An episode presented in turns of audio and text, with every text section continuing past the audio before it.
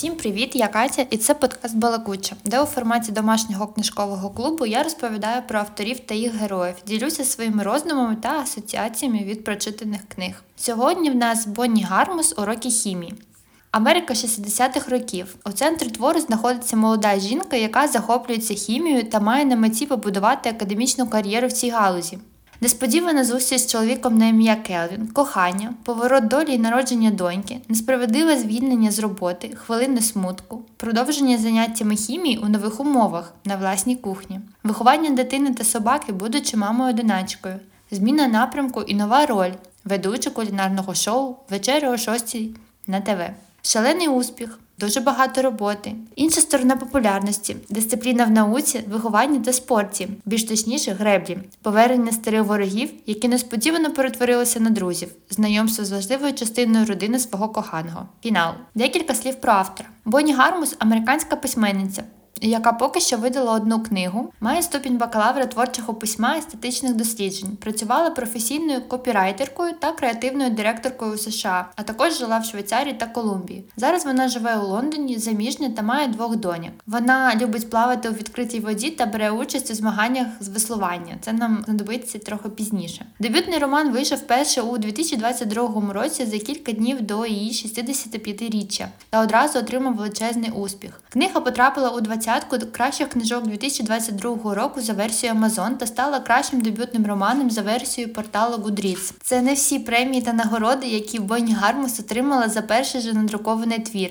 що є досить приголомшливим як для новачка. Ще рік назад книга продавалася у тридцяти п'яти країнах світу, плюс вийшли екранізації у вигляді серіалу Production Apple Original. Ще я знайшла інформацію, що перший роман залишився незавершеним, другий багато разів відхилили видавництва і лише третя спроба стала вдалою. Мені здається важливим про це розповідати, бо письменництво – це шлях, у кожного свій досвід, тому завжди необхідно бути дуже уважним, порівнюючи різних авторів або ж їхні твори. Загальні деталі книги. Жанр – художня література, категорія сучасна проза і знаходила ще категорія внутрішні переживання. Рік видання дві тисячі двадцять третій, видавництво, книжковий клуб, клуб сімейного дозвілля. Я зустрічала три варіанти обкладинки книги з обличчям актриси Брі Ларсон, та яка грає в серіалі головну роль Елізабет. Друге, якесь стокове фото до домогосподарки з пирогом в руках, яка яскрава обкладинка. І третє, це фото жінки п'ятдесятих-шістдесятих років, типу сепія та трохи зеленого кольору. Сюжет. Початок шістдесятих в Америці, молода жінка прагне стати вченим-хіміком, але загальні настрої в суспільстві того часу, м'яко кажучи, не на її стороні. За написаними правилами вона б мала одружитися, займатися будинком та родиною, народжувати дітей та слідкувати за садком. Елізабет бачить своє життя зовсім іншим, проте несподіване кохання, втрата, дитина та інші повороти долі приводять її до роботи ведучої власної кулінарної передачі на телебаченні. Як жінка буде поєднувати хімію та приготування їжі, материнство та слідування за своєю ціллю – про все це у книзі. Ще важливо зазначити, що в романі є присвята матері письменниці.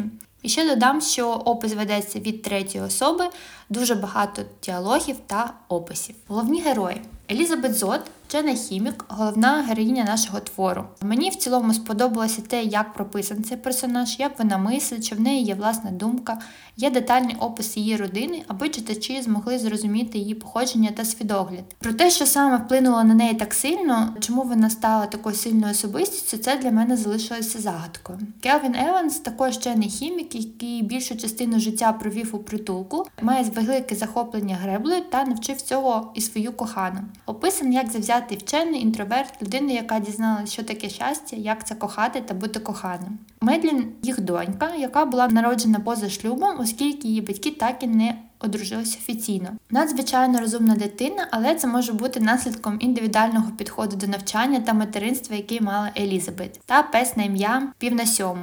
Булочка всього твору. Це основні герої. Ще в нас є Гаррієт Слоун, це сусідка Волтер Пайн, продюсер з ТВ, священник Містер Уекклі та інші герої. Які питання та проблеми затронуті у романі? Фемінізм, місце жінки у світі та суспільстві в ті роки, жіночі права та ролі, частково підіймається тема релігії, далі стереотипи, наприклад, щодо шлюбу, народження дітей, правильних занять для жінки, стилю одягу, кар'єрного шляху, чи є він взагалі, що рухає людиною, що лежить в основі успіху або значних досягнень.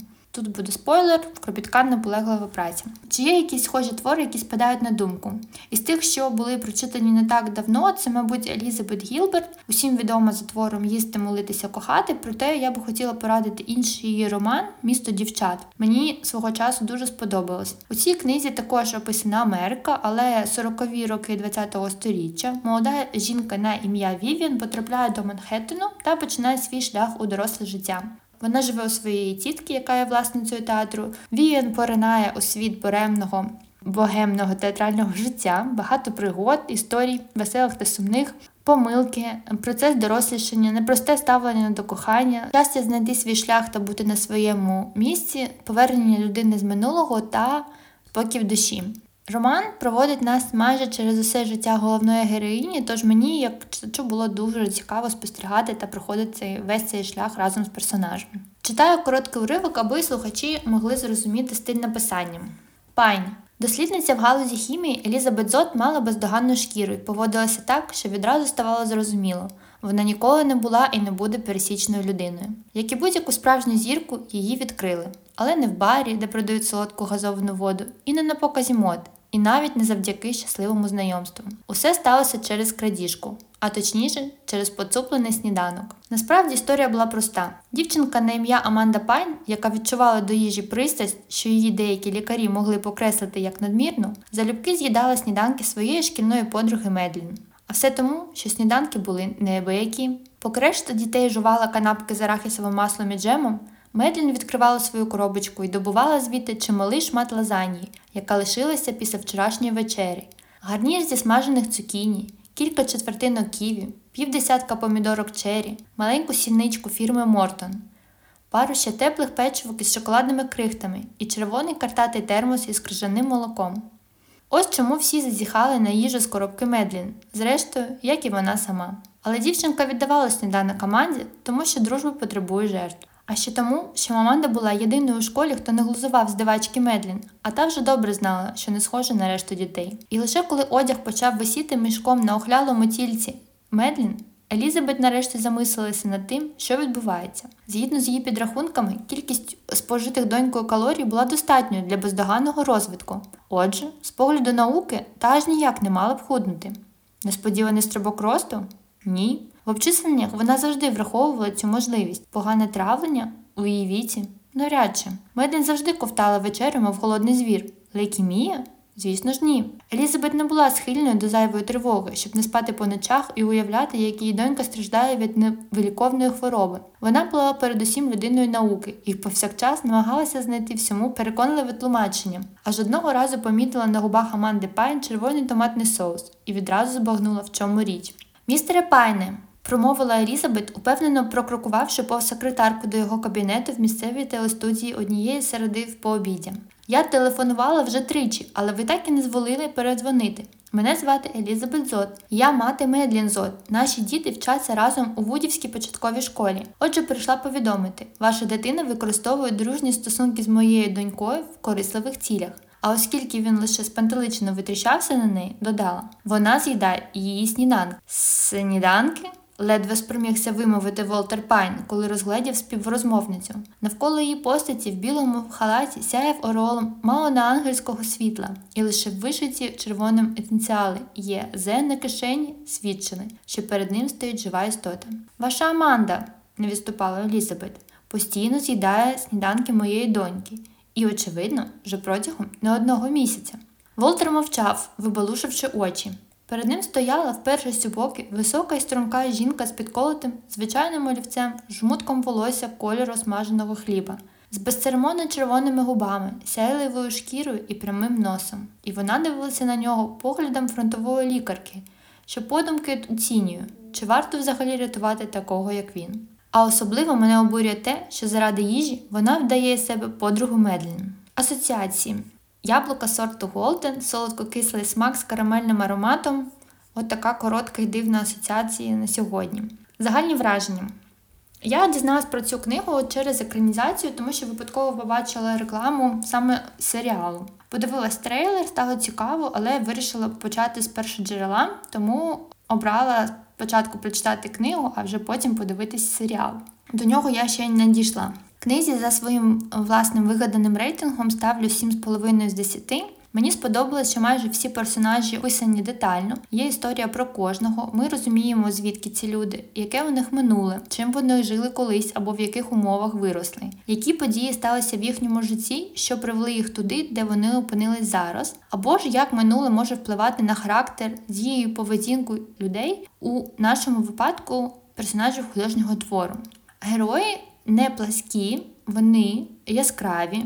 Ти розумієш їх думки, десь жалієш, десь обурюєшся на когось. В читача виникають емоції, певне відношення до персонажа, що є досить добре, бо автор занурює нас у світ свого твору, і ми стаємо присутніми у сценах, які читаємо. Мова написання дуже жива, досить проста, за винятком якихось спеціальних наукових термінів, формул хімічних речовин або ж назв обладнання для проведення дослідів. Решта – це повсякденна мова, якою ми спілкуємось у звичайному житті, дуже багато діалогів. Ще сподобалось, що було багато емоцій Елізабет Зот показано, це також створює якийсь зв'язок з героїною, бо через емоції та почуття, знову ж таки, персонаж стає нам нібито більш зрозумілим, знайомим та ближчим. Ще великий плюс, на мою думку, це те, що Елізабет прописана як жінка, яка не втрачає віри, запалу, сили продовжувати свій шлях далі, незважаючи на життєві обставини, які досить часто взагалі не на її боці. В неї є власна думка, є бажання чогось досягти в своїй роботі. Це було саме те, чим вона жила, її дослідження з хімії. Вона нібито не бачила або ж просто не, заваж... не зважала на перешкоди, які б не траплялися в її житті. Вона ніколи не опускала руки, та я не побачила в книзі якогось моменту, де б вона перейшла в стан жертв, зневірилася або б змінила свої погляди.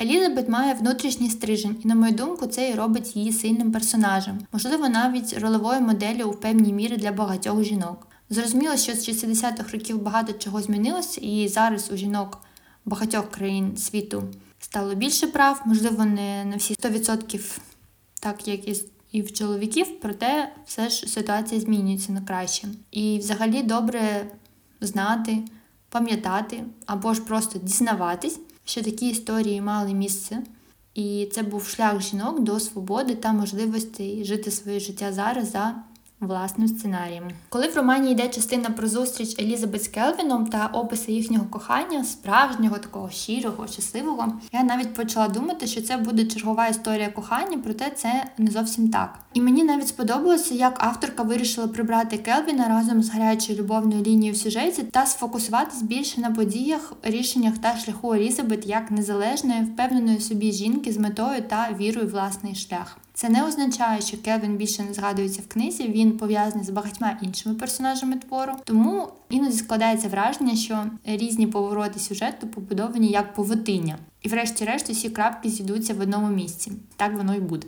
Якщо ви хочете зануритись у цікаву історію, подивитись, наприклад, стійкості і віри в себе та свою ціль, незламність та впевненість, знайти натхнення на власні кулінарні шедеври або ж змінити своє ставлення до приготування їжі у своїй родині, раджу приступити до уроків хімії. А якщо ви вже читали, то діліться своїми враженнями від книги в коментарях. Приємного читання та дякую за прослуховування.